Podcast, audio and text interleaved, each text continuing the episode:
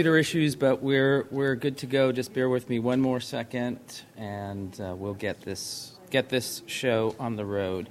Center Alt Delete. Shift Apple. Ten. Okay. Okay. Yeah. Well, no, it'll work. Don't worry. I'm not. I'm not concerned about that. Apple.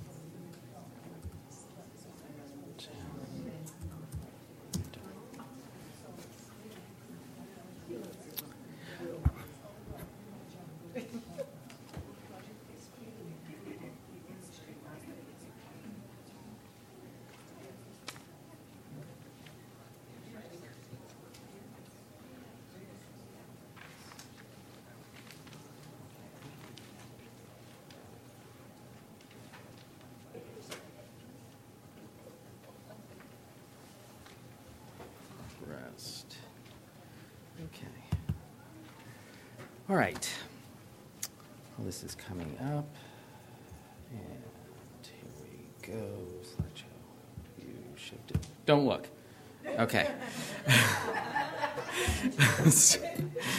um, hello. Uh, thank you for coming uh, this early morning to our session, Choosing a New Path Alternative Uses for Historic Sites.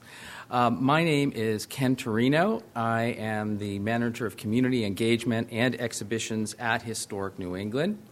Um, I will tell you about myself and the speakers in just a minute. I do want to let you all know that we are doing a podcast with this. I've never done a podcast, so this is a new experience for me. Um, if we're going to ask you to hold questions to the end, and we do have a microphone, so we'll ask you to speak in the microphone, and I have been designated to be the person to run around with the microphone. Um, and uh, let me just tell you a little bit about myself and uh, talk a little bit about today's session. Um, as I said, I'm with Historic New England, and Historic New England is the largest regional preservation organization in America. We own 36 historic properties in five of the six New England states. Uh, we will get to the sixth New England state eventually, uh, that being Vermont. Um, and uh, as part of my position there, um, I work with communities throughout New England as well as our exhibitions program.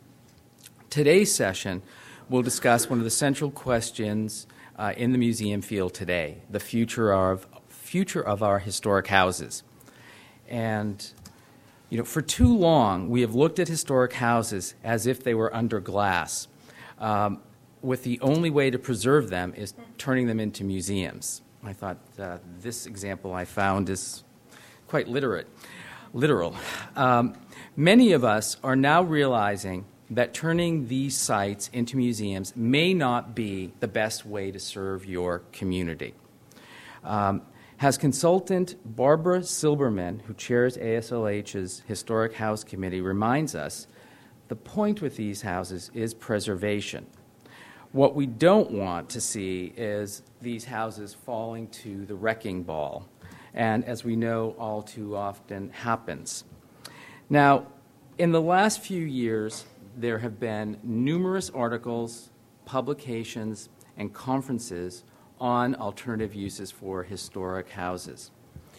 And um, this being just one, if you haven't picked up new solutions for house museums, I urge you to. Uh, Donna Harris is actually with us here today. There she is. Um, and um, I don't know, has it, did anyone see the Rochester papers this week about the Rochester Historical Society? I think some, someone's nodding their head. And uh, what, when I got into Rochester, I picked up one of the local papers, and lo and behold, the local historical society, the Rochester Historical Society, is actually selling their headquarters, a historic house, into private use. Uh, it has about a million dollars in deferred maintenance, the article said. Um, they're selling it, they sold it actually quite quickly into private use uh, with historic easements put on the property. Uh, that's just one example of what's happening um, all over the country. Uh, this uh, conference itself has been offering several sessions on topics ranging from how government owners of historic museums have repurposed their site to Lincoln's Cottage use of technology to enhance their guided tours. Now, I was very fortunate to attend the Kykuit um, Forum on Historic Stewardship um, that took place in April 2007, and it was on historic site stewardship in the 21st century. And I see that there are a few people here today who attended that. And that was organized, I think I saw Jim Vaughan walk into the room. Um, I wanted to start this presentation by just pulling out some of the excerpts from the uh, report that came out of Kykuit. Uh, some of you may have seen this presented at the National Trust, but I think it's important. And because this is a podcast, I'm going to read these. Um, so, uh, historic sites are important. We all know that. That's why we're here today. Uh, there are a growing number of these historic site museums yet, and we hear about this all the time shrinking audiences for the traditional historic site museum experience. And these sites are going to need to make fundamental changes if they are to survive as museums. Historic sites do not necessarily have to be a museum to be successful and sustainable. There are viable alternatives, and that's really what we're going to be talking about today. These were some of the findings. And I just, again, did excerpts. I'm not giving you the whole, uh, all the material that's presented. Successful stewardship of the nation's historic sites requires financial stability. And stability begins with each site's engagement with its community and its willingness to change its structure, programs, and services in response to the changing needs of that community. And we'll be talking about that today, too. Serving the needs of the local community is the most valuable and most sustainable goal for most historic sites. And um, if you, a couple more. Innovation, experimentation, collaboration, broad sharing of the resulting information are essential to achieving historic, historic site sustainability on a broad scale. And undefined collecting coupled, coupled with professional standards and practices regarding deaccessioning are an impediment to change and sustainability. We'll be talking about uh, issues related to that today. And returning sites to private ownership with proper easements can be a positive means of assuring long term stewardship. And that, too, we will touch upon in our presentation today. Um, those findings are, uh, have been put together, and the latest uh, issue of Forum Journal came out in spring of 2008 uh, by the National Trust for Historic Preservation America's Historic Sites at a Crossroads. If you have not picked this up, you really do need to pick this up, and you can get that through the National Trust.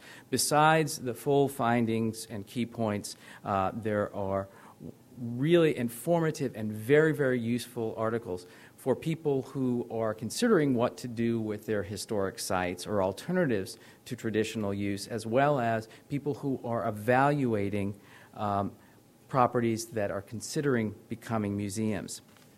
And really, um, that's what today's session is going to talk about. It's going to look at the process, and that's what we're beginning to look at the process that three organizations followed to preserve their properties and best serve the needs of their communities. And as you will see, in the case of these three uh, sites, it was by not becoming a museum. Um, these three properties um, went through. Uh, a process, and many of them are still in process. They're in different stages. You're going to hear about Rock Rest, which is really in the formative stages, and then the Wakefield Estate, which is several years into their transformation. And then lastly, I will come back and talk about the Fog Rollins House, which is ending, uh, coming to the final stage of what has been a very, very long process. Um, and we'll talk about some of the questions that have come up when we were working with our sites and the answers, the questions and the answers that, that came out of our questioning what should be happening with these sites. Now, I'm going to introduce um, our speakers at this point uh, in the order that they'll be speaking. Uh, first is Valerie Cunningham. Uh, Valerie is the founder and executive director of the Portsmouth Black Heritage Trail, a walking and driving tour of 24 designated landmarks representing more than 360 years of black history in New Hampshire. Um, Valerie's organization offers a tremendous amount of programming, uh, symposium, teaching workshops, and they advocate the preservation of historic sites in the region. Uh, one such site was the uh, Pearl Street Church, the home of the state's first African American congregation. and it is now protect, protected by a preservation easement and recognized by the National and State Register of Historic Places. Um, and Valerie's going to talk about her current project, uh, Rock Rest in Kittery Point, Maine. So, with that, I'm going to turn this over to Valerie.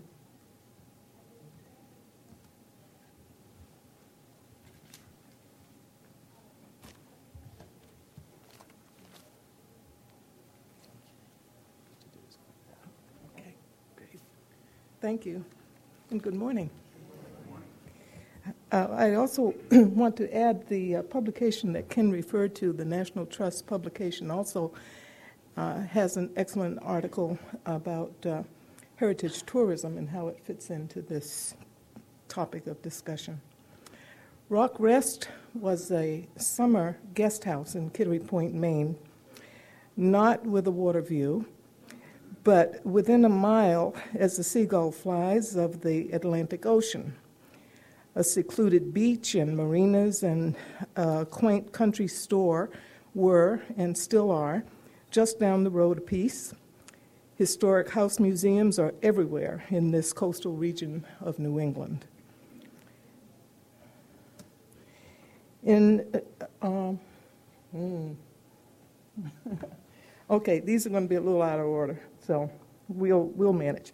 In 1938, this 100 year old Maine Cape was up for sale. It didn't look like this. Um, do you, is there a way to go forward and backward on here? Or, I, well, I want to go to the original house. I'm not sure where it is. Well, never mind. Let's not yeah. get too. Mm, technology is not that great. and uh, okay, if I need it, I, I'm not going to worry about it. In 1938, this 100 year old Maine Cape was up for sale. It had two rooms. It had a dirt floor cellar, no running water, and no electricity. It was a dilapidated shack on several acres of land with abundant pine trees and wildflowers. Clayton and Hazel Sinclair bought it. It was all they could afford. Clayton was a chauffeur, she was a maid. That they were able to purchase this piece of real estate on their meager wages was not so unusual at that time in American history.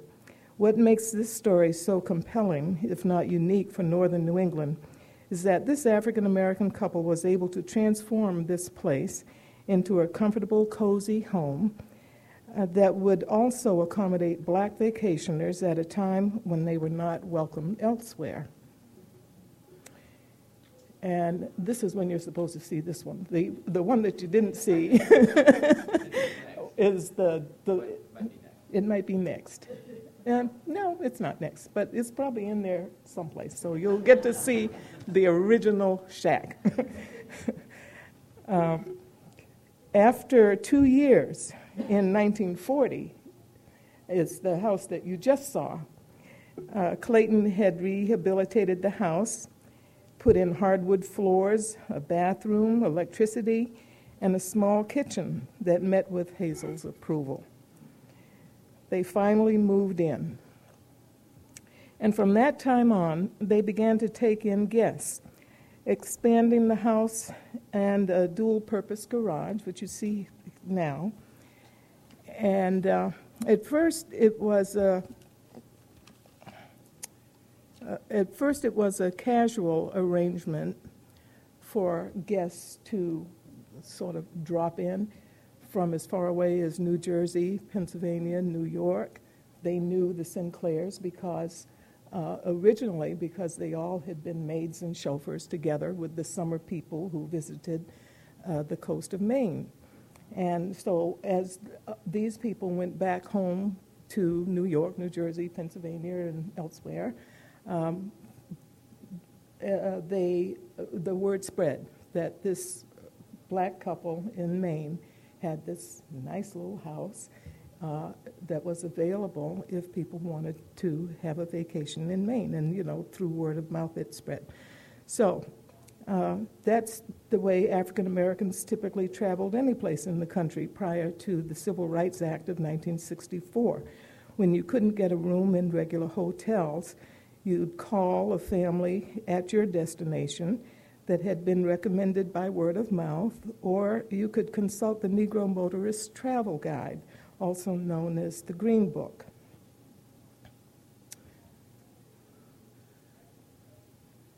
Uh, and this is the way Rock Rest looked in uh, around 1958.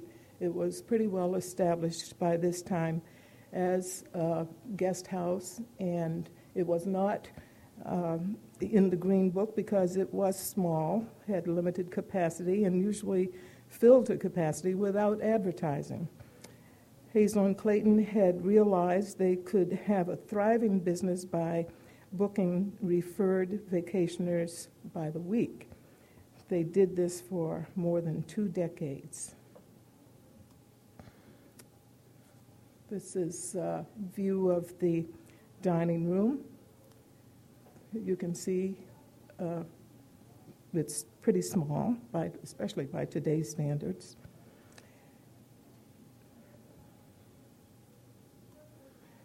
This is uh, a sample letter that would come to the Sinclairs asking if the, there's room available and suggesting the time that they'd like to come. And uh, often it would be accompanied by a $5 deposit to hold the room for a week.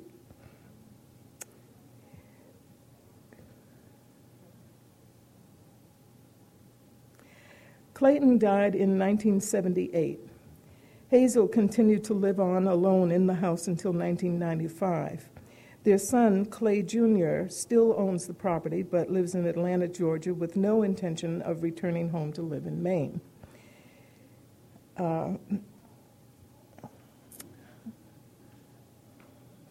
This is some of the guests at Rock Rest at leisure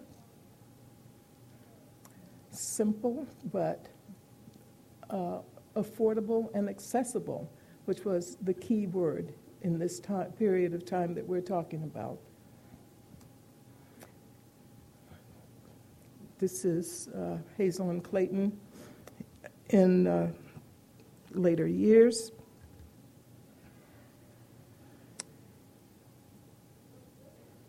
The Sinclairs were active in the community of Kittery. He worked at the Naval Shipyard and served on the town planning board.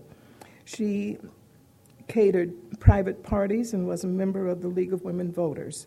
Both were active in the black community across the river in Portsmouth, New Hampshire. He was a deacon in Portsmouth's historic black church, which Ken mention. She sang in the choir and was in the Missionary Society. They helped found the local NAACP. They were socially active and well known in both communities, and indeed among clusters of friends uh, in the Boston area and New York, New Jersey, and Pennsylvania, where many of their uh, house guests had come from. About five years ago, Rock Rest was on its way to being sold when the Portsmouth Black Heritage Trail intervened convinced the son to delay placing, placing the house on the open market. That would have meant certain destruction of the house because of its now long neglected uh, physical condition and because it's small, especially for today's buyers. The Black Heritage Trail convened a roundtable of Maine and New Hampshire preservationists to brainstorm the situation. The Rock Rest Roundtable easily agreed that the area doesn't need yet another house museum. We want to find a more collaborative, productive use of the property, some ways to engage the community or communities in a variety of ongoing activities that recall the past, his, uh, the past history of Rock Rest while addressing current issues. We want to tell the story of racial segregation in New England, where it is seldom mentioned or even known. But we also want to educate the public, especially children, about the productive ways that black people responded to oppression. That in the 1950s, for instance, African Americans didn't sit idly by waiting for MLK or JFK or LBJ to make things better. African Americans have always created a way out of no way.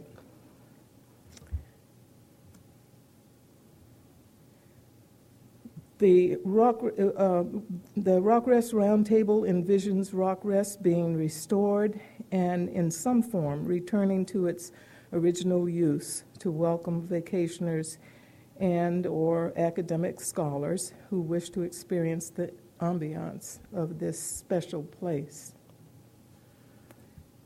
Can you imagine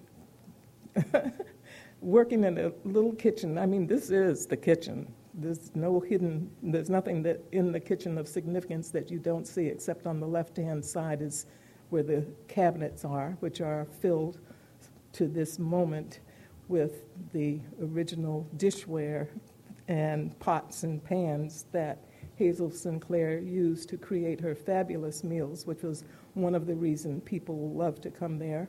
They got breakfast and dinner with their uh, reservation. And uh, so it's a, a fairly well intact uh, Youngstown kitchen of the 50s.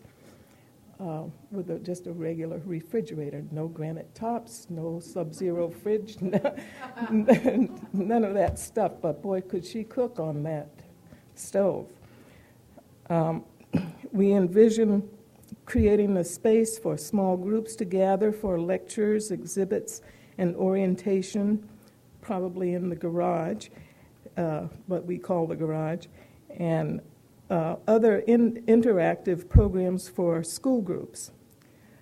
Collaborations have begun with several agencies, including the University of New Hampshire, uh, where the amazing collection of stuff, documentation, bills, photographs, memorabilia of all sorts both private and business related, uh, of their guests and their own personal travels. Her, uh, her diaries of travels and her opinion of what other guest houses across the country were like and whether the food was up to par. I mean, it's great stuff. And, um, and quite a few of his t- really terrible slides, he was a, we have agreed that he was the world's worst photographer, but he tried, and so we do have um, some of those slides that have been uh, printed. And uh, let's see. So the University of New Hampshire has created the Rock Rest collection in its special collections, and um, we were the Black Heritage Trail was able to in, uh, engage uh, an intern from the Cooperstown Graduate Program who happens to be with us today, Rachel Jones Williams, who is, uh, has used those archival materials and other resources to uh, create an exhibit that will be both a stationary and traveling exhibit to tell the Rock Rest story. Uh, the, the, National Trust for Historic Preservation has provided emergency and interven- intervention grants to help us stabilize the house while uh, in negotiations with the owner about uh, transferring ownership. Meanwhile, Rock Rest has been placed on the National Register of Historic Places and recently was listed as one of Maine's endangered historic sites. The fate of Rock Rest has not yet been decided, but we're confident that it will not be uh, bulldozed, which has been our greatest fear. But even if it is, uh, uh, which it could under one of our nor- nor'easter uh, storms, we, we, always have our fingers crossed that it's going to make it through. But uh, since we do have these resources uh, saved and protected, and oral histories too, both of Hazel and of some of her, her uh, guests, that the story will be preserved. Thank you.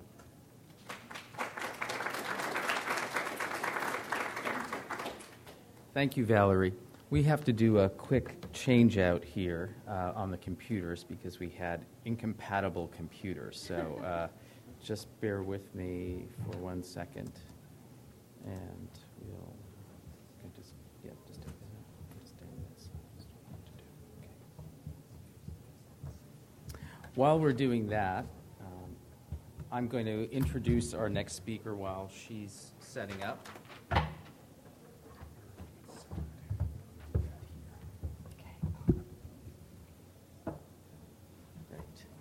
So our next speaker uh, is a little bit further along in the uh, process, and, and, thank you, Valerie, for that description. It's a really, I've been following that in New England. It's a really uh, important project. Um, our next speaker is Lynne Spencer, uh, who is the principal historic preservationist, um, well, with Menders, Torrey, and Spencer Inc. Let me tell you a little bit about Lynne's background. She has a long tenure in the field of historic preservation. She served as Director of Properties for the Society for the Preservation of New England Antiquities, now Historic New England. Uh, she was there for 12 years, uh, followed by eight years of independent consulting. She currently is Principal of Historic Preservation at Menders, Torrey, and Spencer, Inc., an architecture and preservation planning firm in Boston. Lynne's work includes the preservation and sensitive rehabilitation of numerous projects of national significance including the Old North Church and H. H. Richardson's Stonehurst, the Robert Treat Paine Estate. Uh, Lynne is also working with several properties that are in development, whether as museums or something else. and uh, she's going to be talking to you today about the Wakefield estate, and we'll get this up and going in just, just a minute. Well, I have some questions for you because I think it is time to stretch and you know think about participation here. You're just not just listening and watching this screen evolve. Um, I want to ask you, how many of you are in the historic house museum business? Everyone here? Okay. How many of you are elevated by your mission? Every morning you wake up in the morning and you are charged. Fewer and fewer hands. How many of you are lumbered by the stuff? And when I say the stuff, I mean collections, buildings, stuff that needs looking after. Nobody? A few of you? All right. And then how many of you wonder who besides yourselves, your staff, and your board really cares? More people as Ken said, I've been doing this work for a number of years, and um, the, the subject of my talk today is a particular place um, called the Wakefield Estate. It is located in Milton, Massachusetts. This property was occupied by a continuous family, family lineage for over 300 years. The last owner of the property died in 2004. Her name was Polly Wakefield, and she is an extraordinary personality. I will read this because of the podcast situation, but let me say what Polly, one of Polly's quotes. Less visitors to my garden today are inclined to wonder why it is so crowded with plants that there is little ground be- left between them.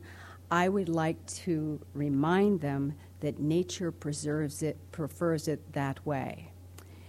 That sort of attitude about nature also extended itself to Polly's residence. When Polly died in 2004, she had it in mind to create a legacy. Um, a living legacy, if you will, which included her 22 acre estate, which was the last vestige of the over 400 acres uh, of it in its heyday. This estate had been established in 1707 with uh, the move of the Davenport family from Dorchester to what was then the hinterland of Milton. Milton is today in the outer ring of Boston's uh, sort of ex urban growth. It is at the edge of 128. That gives you some sense of boundary. in its in, in its the first two centuries of its life as a community, it was mainly a place of farms and estate and, and eventually country estates as Bostonians sort of sought to create the kind of show places um, for their as signs of their wealth and as also to sort of sustain themselves agriculturally. There is today with this property uh, the main house, which is from 1794, that expression, if you will, of the, the, the gentleman country estate. You'll see that the 18th century farmhouse lost its A as it went down below. but there is the, the original house, which was set up in 1707, and a number of outbuildings. Um, the outline of the property uh, is is shown in a, in a sort of squirrely phase in that in that uh, aerial view. But we have, as I said, 22 acres of, of ground, much of which was set up in the 20th century by Polly as an experimental garden. Um, Polly herself had in the 1920s attended the Lowthorpe School of Landscape Architecture for Women. I think that's a topic right there. Uh, and this was an affiliate of MIT. At that point, MIT really wasn't accepting women, and they sort of established this little offshoot in Groton, Massachusetts. And of course, gardening was a woman's task, wasn't it? Managing the estate, being in charge of the household. Uh, what Polly chose to do was to, in fact, carry out her experiments, her learning at her family estate. She had that luxury and that ability. Uh, during the war, for instance, she herself oversaw the haying, uh, she raised sheep, she had horses and a cow. You know, it was a small microcosm, if you will, of, of, of the earlier country estate. In terms of context, there's two things that I want to point out, and if you'll bear with me. This is the estate per se. This mass of buildings across the street, this, is, this mass of buildings across the street is Fuller Village. That is, oops. Sorry. Sorry. Sorry, Mark.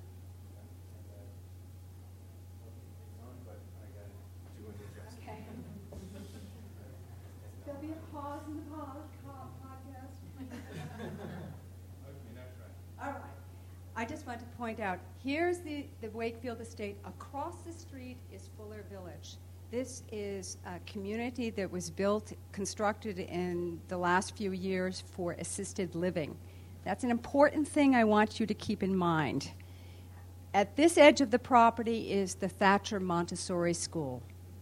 Two built in audiences. Now, should I get this back to you? Okay.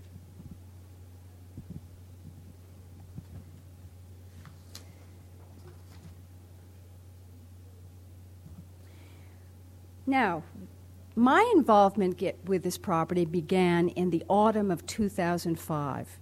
Um, and at that point, when I met with the four trustees, and I think this is significant, they conveyed this mission to me. Um, and there's an illustration of Polly, but in her will, they told me, Polly created the Mary M.B. Wakefield Charitable Trust to hold the Milton property in perpetuity. She directed that the houses be converted to a museum and the grounds be, be maintained as an arboretum park, all for the public benefit and education.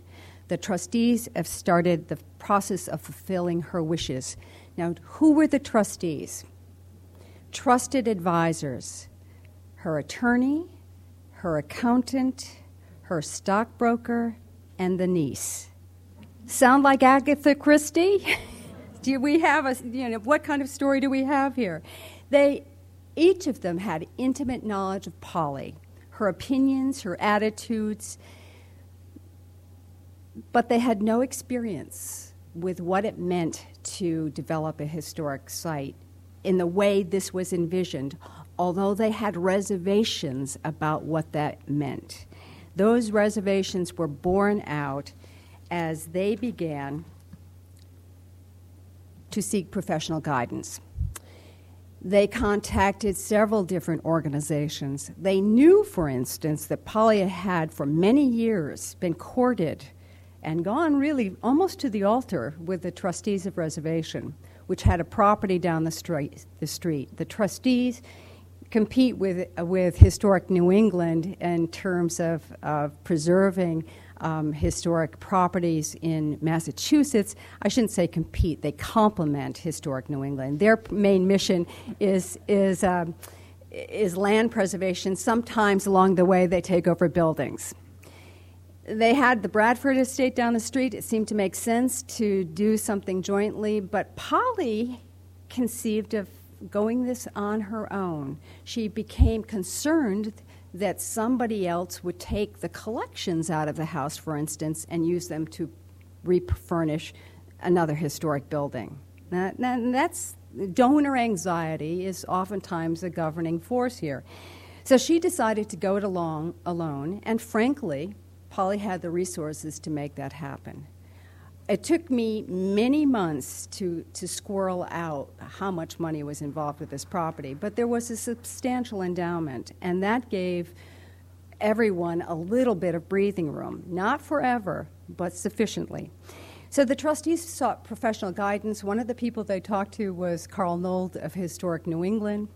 Carl very kindly suggested that they talk with me and that began my involvement in the autumn of 2005. After doing an initial building assessment, really all they wanted to know is are, are there our buildings going to fall down? Um, I then talked with them about master planning and about the usual kind of process that we go through to set up or to explore how a place should be developed and managed. They were not so much interested in that they were interested in a different model, and that's really the subject of my talk today. Joining me as the triad, if you will, um, on this was I suggested they talk to Liz Vizza. I had worked with Liz, who primarily comes from a landscape background, but I had worked with her on master plans for the Wayside Inn complex as well as Forest Hill Cemetery. I knew that she had exemplary skills in bringing people together for creative thinking. The other key player who continues to be involved here is Claire Dempsey, who heads Boston University's Historic Preservation Program. She has given, uh, given intellectual substance and guidance to this project that is, is critical. The trustees really were interested in using the whole planning process and investigation process as a learning laboratory they felt that every task, everything we do should be a learning opportunity. They said to me, when you walk the property, Lynne, you should have somebody at your side. Well, literally, this is, you know, can be elevating in some ways, but it can, can drag you down in another way. And the finding that balance was, was critical to us. We also, and we, by this I say, Liz Claire, and Lynne worked very hard to educate the, the four trustees in what best practice should be. Now, I won't go through all of this with you today, but there are highlights that you know very well about curatorial investigation, management, research, documentation, Secretary of the Interior standards, how archaeology can serve, and that kind of thing. We felt we, we spent considerable time sharing our knowledge and understanding of this and developing a common understanding and language. Ultimately, though, we said, do, go at a slow pace, do no harm. There was no, nobody was in a big hurry, and that was important. So we took four phases, my talk is divided into four phases. The initial discovery phase, the investigation that we, t- we carried out, the engagement with the local community and with potential partners, and how we are sustaining this endeavor today. what's the story? You always have to start with what the, what's the story. In this case, it seemed initially quite overwhelming. I've described a, a, number of buildings and lots of collections, layers over time, but you know, quite honestly, while Polly valued and cherished her place, little was really known in terms of what, what was its history and background, what were the associational qualities. We started through work with interns, uh, initially with the Boston University program, under Claire's very personal and professional direction in doing documentary and architectural research. We also were aware, because I would go through the house with Claire, and every time we opened a drawer or looked, you know, in a closet, there were piles of paper. We found an original plot plan from 1794. We found an 1864 map. We would find little caches of things here and there. So we knew that an important part of this discovery process was, in fact, what, what are the materials that help inform, help us understand significance.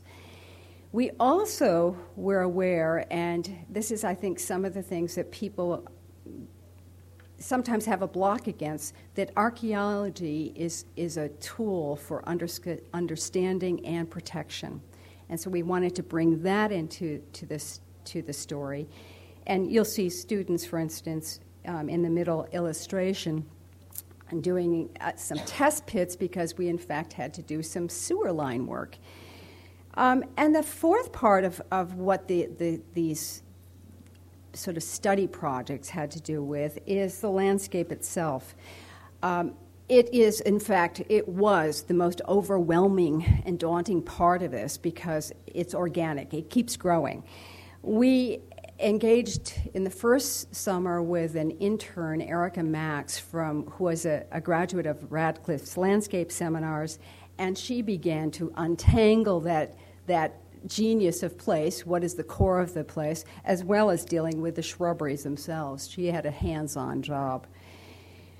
We also did the building and systems assessment, and critically, we instituted, with the help of trusted friends and advisors, and in this case, I really want to acknowledge two people Jane Nylander um, who was the former director of Historic New England, and Robert Mussey, a furniture conservator. You'll see from these illustrations that there's a lot of stuff. This is a house that had, you know, an important collection of Thomas Seymour furniture of the uh, late 18th, early 19th century, and on top of it, the detritus of the last 20 years of the owner's occupancy. You know, stuff just got laid on top of things.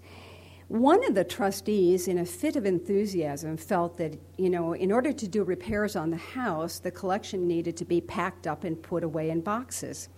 Um, and I have to congratulate, he, he did have the wisdom to find Past Perfect and start using Past Perfect software to do this.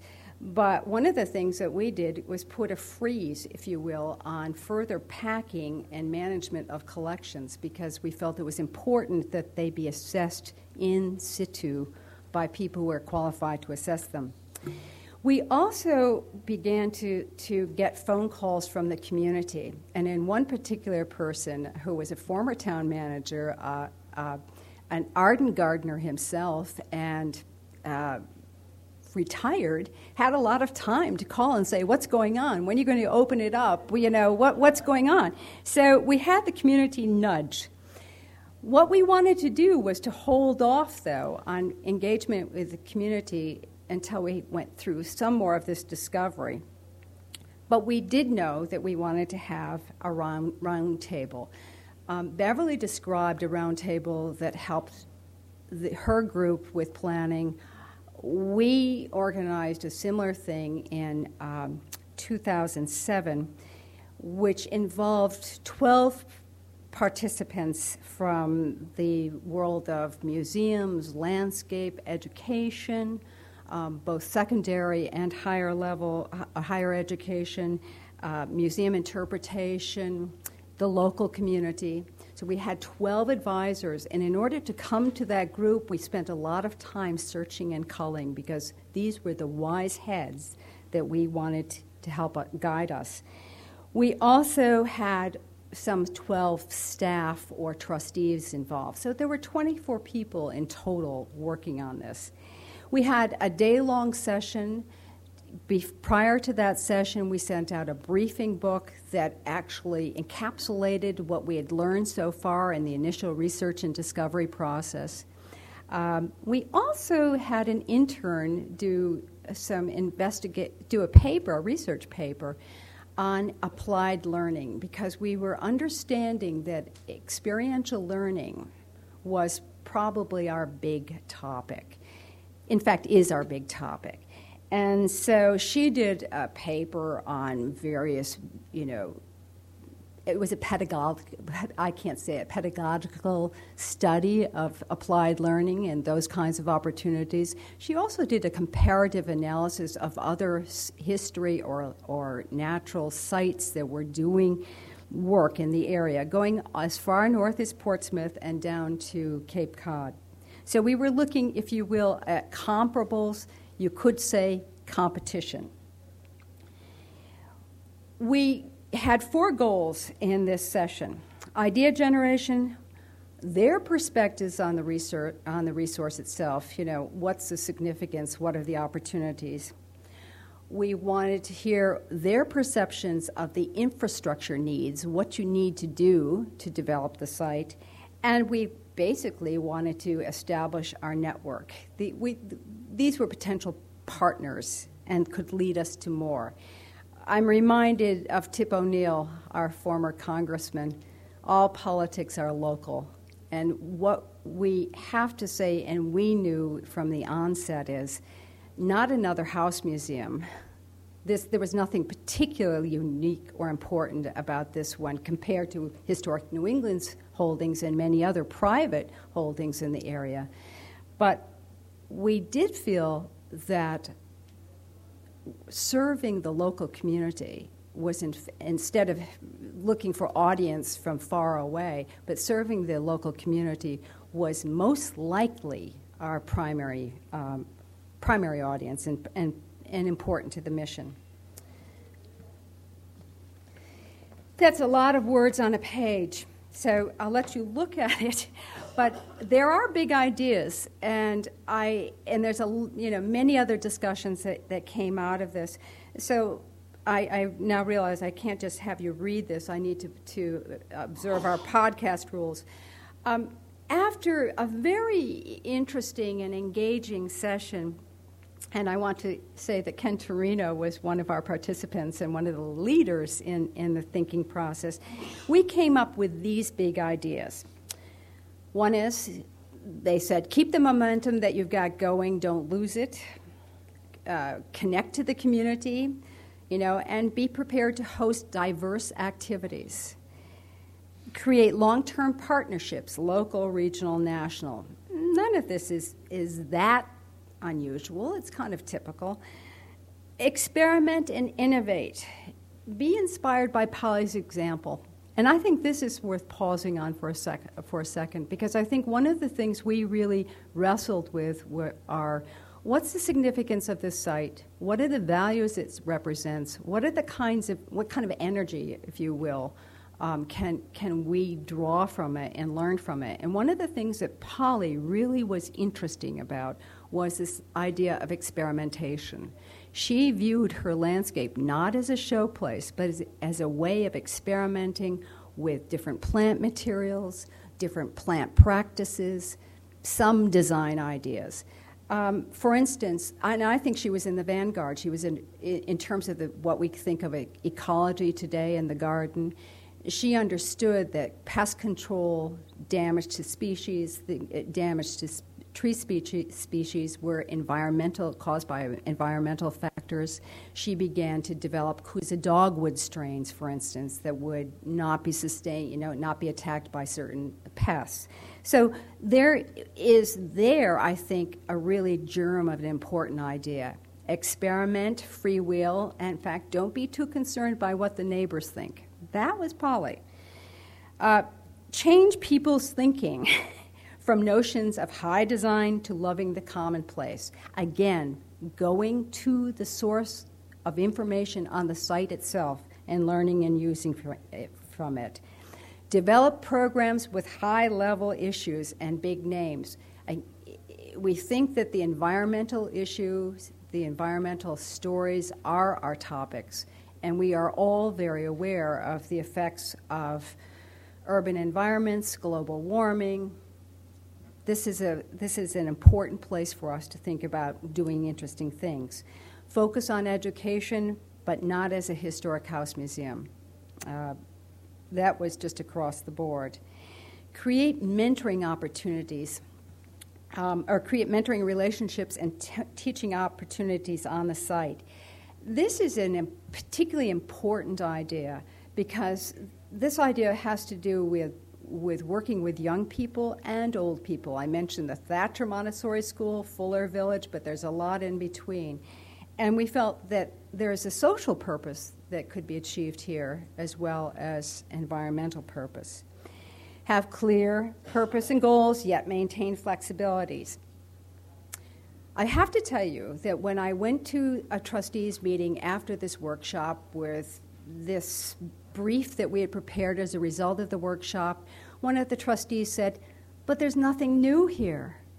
There's nothing, you know. I, I, I said, Well, what did you expect? You, were we going to create a rocket? This isn't rocket science. This is actually, you know, about doing good work with what we have. Um, so, what did we do to, to, to experiment with that? Um, we continued our work with uh, housekeeping, if you will, in 2007 and 2008. One of the things that I think is important to share with you is that the trustees were very interested in having me set up, you know, internships with local institutions. And I mentioned earlier the example of the archives. We've got it with the uh, material culture as well. Uh, Simmons College has a wonderful archival and library science program, but nobody was interested in just having their students work on this without having guidance and direction, professional guidance and direction from the site itself. So don't assume that you have a project without having the responsibility to set it up and guide it. So we, in fact, had to hire a professional archivist to help set up the system, and then we had wonderful uh, interns from Simmons College work to begin to catalog, inventory and catalog that collection, uh, the, the archival collection. BU continued to do ongoing research, wonderful research, including the preparation of the, all the basic uh, information for a National Register nomination. John Cronin, our local nudge, came back into the picture and helped us arrange a series of open houses. This was very good because this was the first time, this was in the um, spring of 2007, where we had opened the estate, if you will, to the public. And we shared with the various groups. We, we sort of tracked the groups by history or culture or gardening. But we shared with them some of the the challenges that we were facing. We wanted to hear from them what was important. So we had the visioning workshop with the, the wise heads, and then we had uh, the community workshops with you know people who are willing to be engaged and were curious about the place. It began to help us develop partnerships, and one in particular has been particularly rich. Um, and that was one that came from the involvement of Barbara Plonsky, who was the head of curriculum for the Milton Public Schools, a science teacher in her own right, one of the people in the visioning workshop, and someone who, in fact, spends time at the site as a volunteer. She led us to a series of partnerships. Uh, University of Massachusetts. I won't even begin to try to pronounce Chickatawbut Hill summer camp, but the Mass Audubon Society had a, a site just down the street. So we began to do these, these sort of cooperative programs. Lots of this was, edu- was aimed at young people and children. Because one of the things that Barbara was very eloquent about was, in fact, um, I see the slaves have got you, um, was the, what she called the nature deficit. Kids sit in front of a monitor, they sit in a classroom, There's not enough money for field trips. But if we could address you know, what it means to be outside, to do things, to do things cooperatively, we would be doing a public benefit. We started uh, with Eric and Max in 2007, and we've had our second group of slaves. We asked them to name the group themselves, and this is what they came up with Summer Labor and Vegetation Eradication Squad. Well, part of what that was about is that we were dealing with the invasives on the property, the bittersweet and the Norway maples and all, you know, the buckthorn. We also set up a tree nursery program, which was something, again, that Polly had done herself, but we set up a tree nursery program with the local Department of Public Works. Most importantly, we, we began to hire staff. I actually, and this is going out on a limb as a project manager, because I was a consultant on this. I, if I spent a day a week on this, I'd be lucky, because remember, I'm the principal of an architectural firm. But I, I, I, did have a passion for this, so I would find the time. I hired the landscape supervisor and education coordinator. I hired a, gr- a, groundskeeper who had been a zookeeper at the Roger Williams Zoo and was used to talking with people because I wanted to make sure that whoever was working on this site was going to be engaged in education. We had a development consultant, but we had reservations about how much fundraising we could do for several reasons. I'll talk about them in a second. We started having kids from the the Montessori school come over to do work. We had we had volunteers from Fuller Village. We started to sort of do stuff. In the autumn of 2007, and I think for for sites in the public realm, this is very important. We, for the first time, made application to the t- to the town of Milton for tax exemption. Previously, they had been paying 26,000, maybe $30,000 a year in real estate taxes. So this was going to be a significant loss of revenues to the town. Now, under Massachusetts law, you, in fact, a, a 501c3 is entitled to tax exemption, but many communities will get you in a big seesaw to get you there. And so we had to present a case.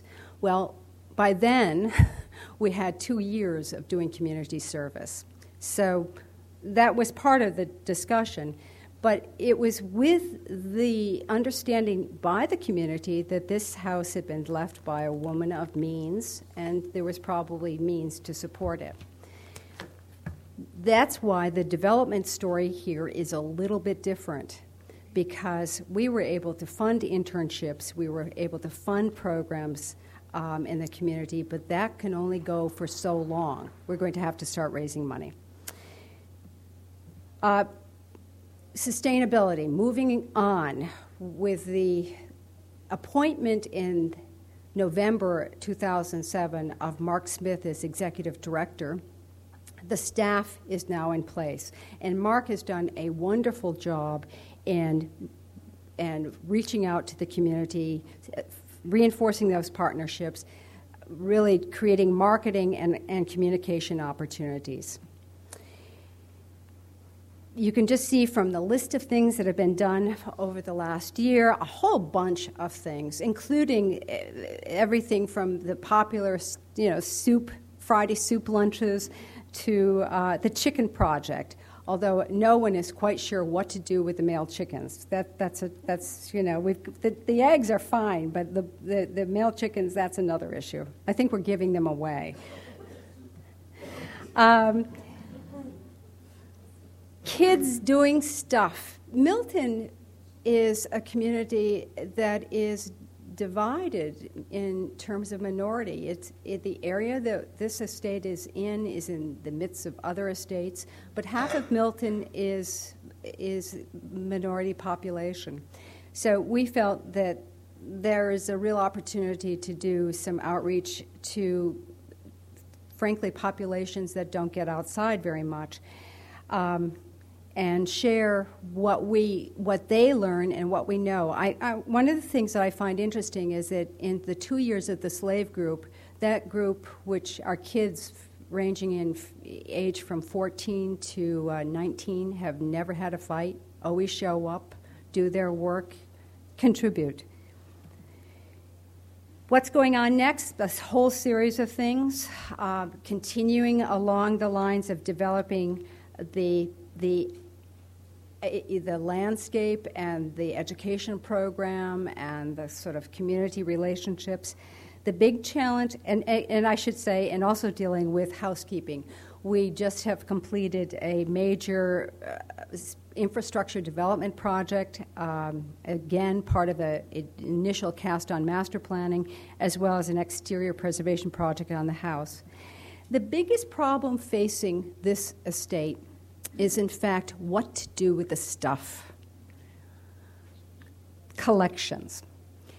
Unlike some of the other case studies that you may be hearing about, um, this is not a property where we're looking at selling with easements or anything like that. But we are trying to think about imaginative ways of, of using the resources.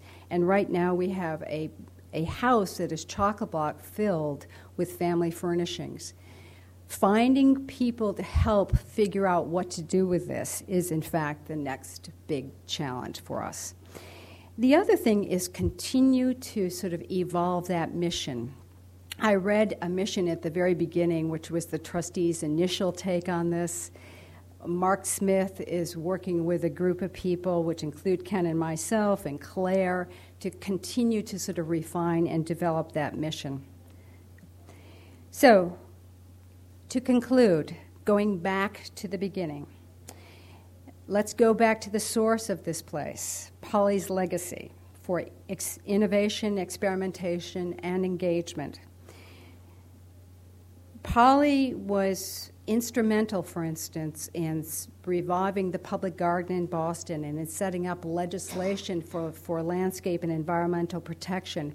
But in the end, what she learned, in, which enabled her to go into the world, she learned by experimenting on her place. And so she says this to conclude Managing a garden closely resembles our lives today. If you can s- discover what those around you prefer and need and what satisfies them, all will be well. What that says is talk to the people in your community. Talk to the talk to the wise heads. Use what you learn and don't be afraid to make mistakes, to experiment, to reach out. Thank you very much.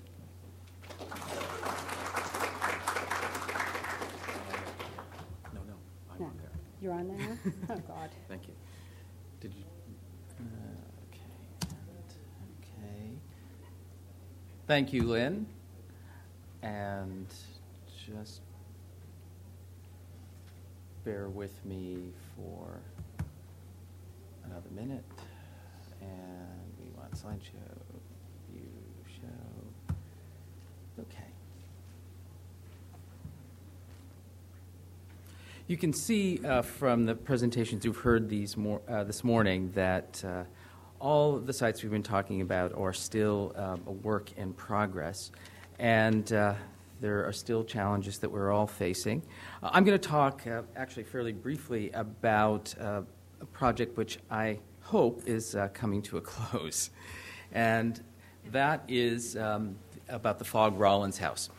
Um, I got involved in this process in 2000. It's now uh, well into 2008 when uh, Bill Tramposch, who was then with Historic New England, invited me and two University of New Hampshire uh, professors um, to come and speak with the curator of the American Independence Museum and the director of the local historical society in Exeter, New, New Hampshire. Uh, let me just tell you, Exeter is about 15 miles or so from Portsmouth, New Hampshire, right off the highway. Um, some of you may have heard of Exeter because of Phillips Exeter Academy, one of the leading prep schools uh, in the New England, if not the country. So my involvement began then as a part of Historic New England's community engagement. We have a historic house in that property, the Gilman Garrison House, which I will mention shortly. So, what I want to do is talk to you about the process that we have gone through with the Fogg Rollins House. And um, I've uh, actually, I think it was about five years ago, presented this at AASLH when we were uh, in the early stages of uh, talking about what to do with this house. And I think you'll see some similarities with what uh, Lynne has been talking about, uh, but there are some distinct differences too. Um, one of the similarities is that when the last owner of this house, which is on one of the main roads going into downtown Exeter, uh, just outside of the historic district, uh, when she died in 1995, and her name was Ms. Rollins, she uh, established a trust to preserve this house. And again, I will read this. Uh, here's her last will and testament. Um, the real property be restored substantially to its condition as it existed in the early 18th century. And the trustees make the property available for viewing and study by all persons as a historic homestead museum. First off, um, this was not the only property involved. Uh, Ms. Rollins lived in Salisbury, Massachusetts, not terribly far away down the highway. Um, and she, when establishing this trust, uh, left that house to, people have heard, some people have heard this story, to her 12 cats who have life tenancy, and she left all the money to that house and the cats. Um, she established the, her trustees, and this again sounds very similar to Lynne. Her original group of trustees included her doctor, her veterinarian, her lawyer, her, and her chiropractor. Um, these people uh, admitted that they did not really have uh, the first idea about creating a historic homestead museum. Uh, but what they did have the foresight to do was to hire a historian to do a baseline documentary research report on the house. And uh, in that, we found that the house uh, itself was dating from the 1790s. If we were to follow her will and restore it to its early 18th century appearance, we would tear it down and plant trees. Um, the documentary report um, said right from the very beginning, and that was done in 2000, that this was not a candidate for historic house. Okay, it said that from the beginning.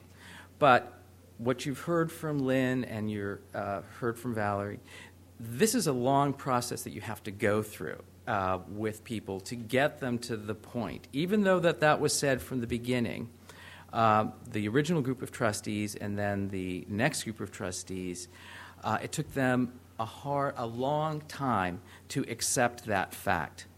Now, I came, uh, as I said, onto the project in 2000, and when we brought this group together, our purpose was to explore possibilities for the use of this property. Could it be a museum, or what were other alternatives for its use? And I'll talk a little bit about that. And I'm just going to go through some of the images to give you a sense of the house and not talk about each slide individually, but talk a little bit more about the process that we went through um, and what we did.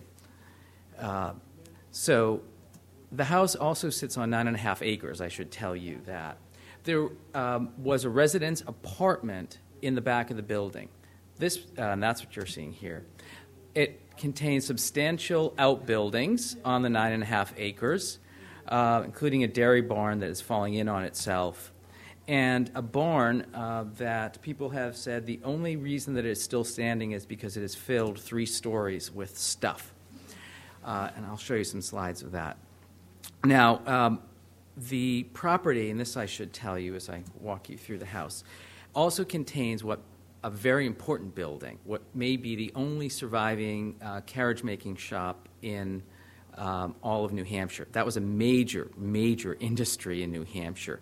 This building stands on the corner of two major intersections, and I'm always very frightened that something's going to be going into it. Uh, but this is important. The uh, property, as I said, nine and a half acres, also includes the family graveyard. And uh, you can see that here. The house has not been occupied, if you look at the date on the calendar, since 1955.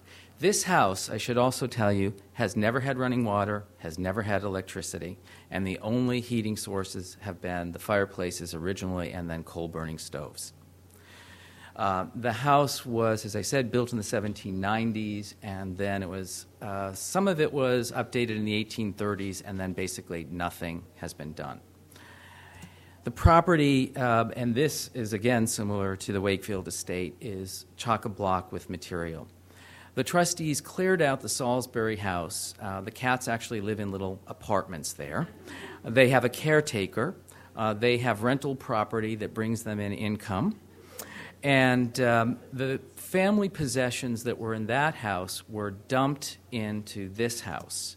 And you can sort of make sense of some of the original material that was from this house and material that was brought in, family material. And uh, what we did was we got all of the uh, paper material out, and uh, Historic New England right now is housing that. And um, we connected up so I, I, think you're getting an idea of what, what our challenges are here uh, with this property. And um, what we did then is we worked with UNH, the University of New Hampshire, to use this as a study house for, two, for a course on regional material culture. And what I did as part of the board is I arranged for to hire a professor and use this um, as a, a case study, as an example for the students. And one of the ideas, one of the things that we were exploring, could there be a partnership with the University of New Hampshire uh, where they actually take this property on and use it with their students? Um, and there were a number of people in the field, actually, when I first presented this at Historic New England, who really liked that idea and wanted us pr- to pursue that. And, and, we did. And we ran very successfully uh, two courses um, on regional material culture. And from that, we got interns into the property who succeeded in cataloging in one summer um, two rooms. This house, again, is just filled with material. Every draw, every inch is covered with stuff. Um, one of the problems, again, this house does not have any electricity. Uh, we can only work on it seasonally. So the students were there in the summer, which could get pretty sweltering, I have to tell you. And we discovered after two summers and had inventoried only two rooms uh, that this could go on for uh, years.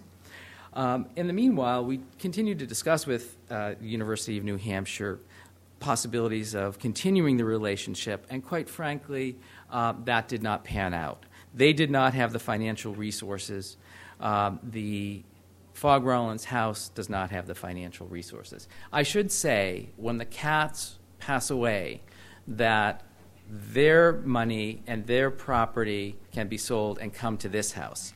But as you know, cats can go on for quite a while. Um, I, I, will also say, and I joke about this with everyone, um, they were neutered, so they were, you know, there wasn't any possibility there. So, um, just continuing showing you some um, some other uh, slides of what we had to deal with. And the other thing is, we are down to two cats. Um, after many, many years, um, well, some of the other things that we've done is uh, we've actually we did a survey with the community and worked with the local historical society and as i mentioned the curator of the american independence museum which is a substantial museum on the main street downtown um, and and looking and talking with them and their constituencies about how this house could be used. Um, on our board, which evolved to include the director of the local historical society, um, the curator I mentioned before, myself, um, the chiropractor stayed. He knew Miss Rollins very well and was very interested, actually, a young man, and like with uh, Polly Wakefield, could talk about Ms. Rollins's wishes, uh, which is something that we did want to honor in this process. So, um, we talked with people in the community. We also did a survey in the community about what we could do with this property. Um, from that, we learned that people didn't think it would be a house museum. Um, and we also talked to the local school. I mentioned Phillips Exeter. And quite frankly, they weren't interested in a partnership with us. This just did not fit in what, with what they were doing. We also then looked at what are the other museums in the community. So we did a study in the 10 mile we drew a circle around Exeter and looked at the museums within a 10 mile radius. 13 historic museums, uh, including one historic New England. And these were mostly volunteer run organizations. Some didn't have permanent housing, a number of historic houses. Um, all I can tell you were struggling. Uh, these are images just of the attic, if you haven't figured that out. Um, and what the decision was to do after looking at all of this material, uh, talking to some of the other museums, including the American Independence Museum, which is, is thriving in the city. I should tell you, our house, our Gilman Garrison house, um, on the main street in Exeter, just down the street from the uh, property, uh, the American Independence Museum, we had to close from being regularly opened because we were not getting uh, the visitation. So that gives you an idea. Uh, that property has uh, architectural significance, if not a compelling story. And one of the reasons, and just to step back, that this was considered not a good candidate for a historic house was because it did not have a compelling story. So we did the research um, to find out, to help inform our decision. And that's why we moved forward and petitioned the state of New Hampshire uh, to amend the will and um, to turn the property into a private residence. And the idea was that this would go into a stewardship program, um, and Lynne mentioned the, uh, the possibility of those. There are a number of them. New Hampshire has a stewardship program that would put easements on the house uh, that would stay with it in perpetuity. So we had to go to the Eternal, Attorney General and request that. And I'm going to come back and talk about that just briefly here. Um, and Historic New England has a stewardship program that is very successful. We have 75 programs throughout New England.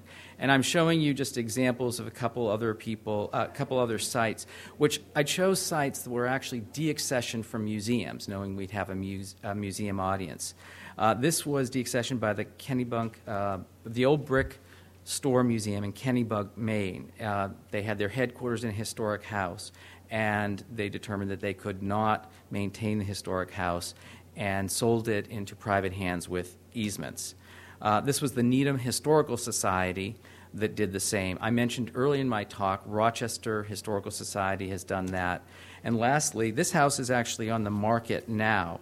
Um, it's the Holley Williams House in Lakeville, Connecticut. And uh, the uh, historical society that owned this is now selling it with historic New England, uh, with historic New England easements and protection. Our crew came into the property and identified what elements uh, needed to be preserved, and I just show you, including you know wallpaper borders, wallpaper in the closet, uh, down to uh, doorknobs that will be written into the lease. So this process has been going on really since 1995. I want to emphasize that the process that we're going through has been very slow paced. It has been very, very emotional for people, uh, trustees, who have known Miss Rollins and the director of the local historical society, which we offered this property to. We said that we would give you this property as a museum if you like, we will give you the contents and we will give you all of the money when the cats go. Um, if you want to take this property, uh, we, we looked at um, combining our resources, and that's something that Lynne also mentioned. And if you read the report on Kykuit, you'll uh, hear more about that. The Historical Society declined, even though the president of the board could not see any other option for this to be than a historic house museum. And after the vo- board voted to amend the will, he actually went public and uh, went to the local newspapers and tried to drum up support, even then, to save it as a museum. And guess what? No one cared. There was no response, and that finally, after all this period, convinced him and brought him on board. And it was really very, very emotional and very, very difficult for him.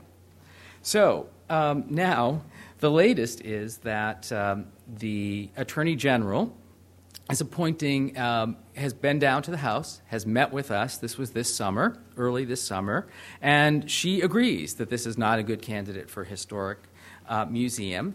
Um, but uh, to tell you things to be aware of, which I've learned, um, she is appointing a uh, special trustee who will examine all that we have done in the past so that there appeared no conflict of, of interest. Because I work for Historic New England, and I'm a trustee, and the recommendation that this go into our stewardship program. And the other thing, which is very important to tell you about, Lynne is, uh, ended with talking about the collections. Well, we do have a solution for all the collections in the house for Historic New England, and that's a model that we've used in the past at Historic New England with other stewardship properties. Uh, we are inviting in curators from the uh, New Hampshire Historical Society, from the local Exeter Historical Society, and from Historic New England, possibly Strawbery Banke, and one other historic site uh, to come in and basically make lists of the material that they want for their collections. We feel that that would honor Ms. Rollins' wishes that this material be preserved. All of the documents and the photographs will all go to the local historical society. We had UNH come in and document the whole house in black and white photographs uh, we have the negatives and the prints from those. Those will all help document preserve the house. Any money that's left over from the sale of the house in Salisbury and from the subsequent sale of this will go into a trust fund. Um, Historic New England's easements, I should tell you, have to come with a trust fund. Uh, but any other money, which is actually fairly modest, we have a full time staff that monitors our easements but uh, any other money will go into a scholarship fund for local students in Exeter who want to pursue the study of history. We feel uh, felt that Ms. Rollins, that would be in keeping with her will. So we're trying to do our best to honor this as much as possible.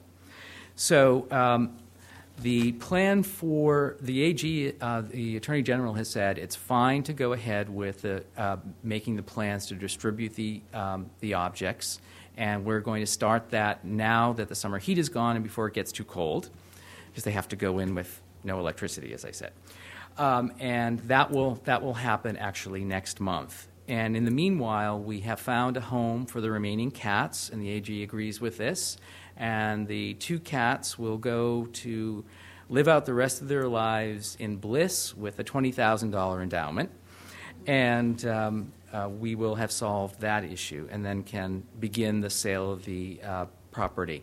Uh, one thing that makes this a little bit difficult for us is that we have to go through probate court in two states, Massachusetts and New Hampshire. Uh, but I can tell you that the end is in sight, um, and uh, I hope to uh, put this together in an article and continue to talk about the process. I think Lynne summed it up really well and I hope that you could see and what all of these three presentations have uh, dealt with. If there was a discovery uh, phase, there was an investigation phase, engagement with the community, and we're looking at the sustainability for these properties, but not as museums. Thank you.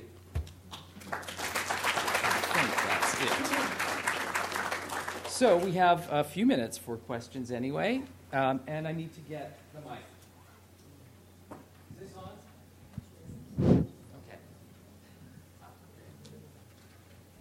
I just have a very practical question. Is there a market for a house like that that needs so much renovation?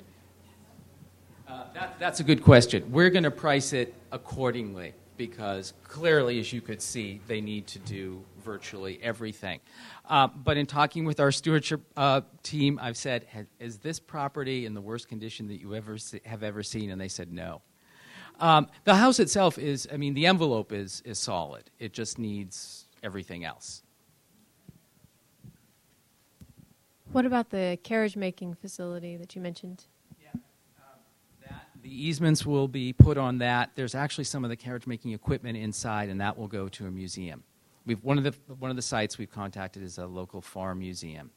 So we're very, very concerned about that.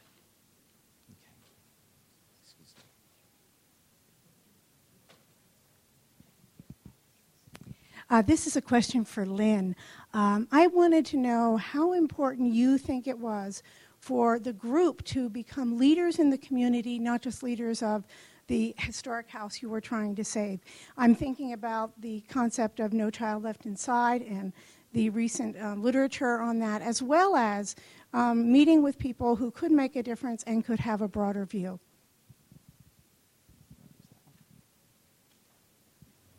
I mentioned the social um, interest of, of the estate, and I think that is very important. You saw, you might have seen in that long list, the there's an after-school program, for instance. Um, the slaves are, are about giving jobs to young people and giving them a sense of purpose and meaning.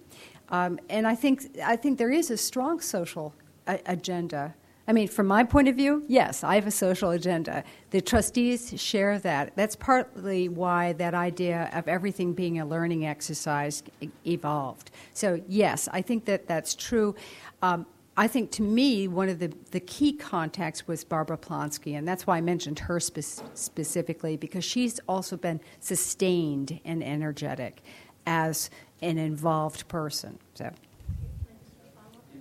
If, if you wouldn't mind commenting just a little bit more, um, how should other institutions approach this in terms of sustainability and relevance for the future? Well, I, I think that really it goes to talk with the local, find the local leaders, talk with them, and stay with them. Um, people will go in and out, and there have to be core values that, that you know you have to identify and hold on to because staff change, leadership, local leaders change.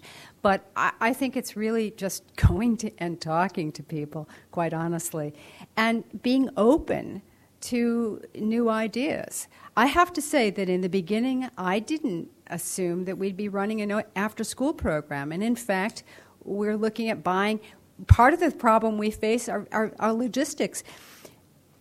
They, people can't afford to get their kids there we're looking at buying a van. And fortunately, for a period of time, this place has the resources to do that. Um, at a certain point, the endowment will not be adequate and they will have to start fundraising. The ability, though, to present you know, what you've done will be exceptional.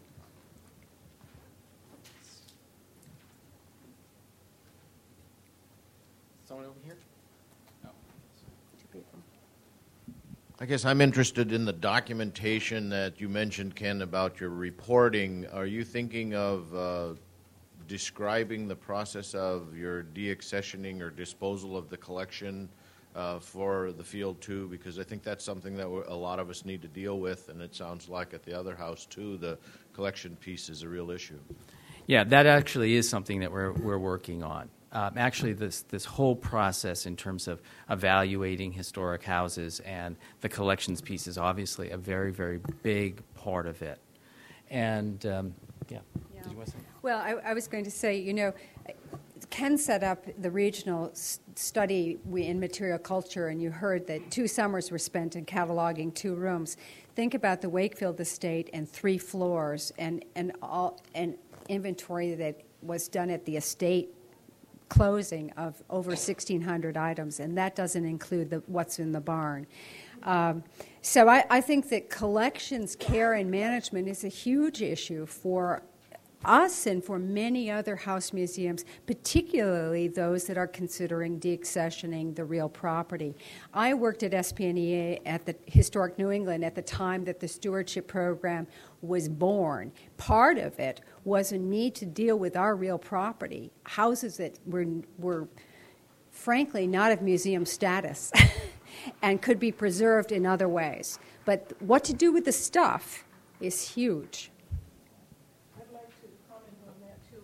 Uh, in the case of Rock Rest, where it, the house is still privately owned, um, uh, the Sinclairs were uh, family friends, my, our family and theirs. In fact, I worked at Rock Rest two summers when I was uh, uh, still in high school, uh, helping Mrs. Sinclair. And uh, so when the son moved away, and his mother became elderly and eventually died. I had always had a key to the house, either to check on her or to check on the house. And I still have the only key to the house. But um, so when his mom died, he just sort of didn't know, he was overwhelmed with everything. And he said, Take what you want, because he knew that I always collected when people died the, the stuff that nobody else wanted the pictures, the documentation, and let somebody else fight over the silverware. I wanted the paper stuff. And so he said, Take what you want. And I did. Uh, when he rented the house uh, and that person uh, moved, uh, he told me to go in and clear out all the stuff that she had left there, abandoned her stuff. And so uh, I had this oral agreement with him that I could do whatever I wanted to with, and he never specified what stuff. I could have taken everything out of the house, and it would have been fine with him because he just wanted to get rid of it. Just before we um, convinced him not to sell the house, he had uh, told uh, an antiques dealer to come and clear out the house. Now, some of the furnishings in there are valuable, some are not so valuable. So we still have all of that, and you know, we told the antiques guy to go away. but now we have all of that in the house with it, nothing legal about who owns it. So I actually just recently sent him, a, uh, you know, a form to sign saying that the stuff belongs to the Black Heritage Trail. But the papers are all all gone to the University of New Hampshire. The, the paper documentation is all catalog. it's gone. It's Rachel was working safe. Yeah. Thank you. Uh, What consideration was given to keeping the carriage-making uh, apparatus as a unit with the building, either on-site or uh, relocated as an entity, as a unit, to Strawbery Banke or some other place where it could be interpreted? Well, um, we actually, uh, my preservation friends um, were going to shoot me if I did anything like that.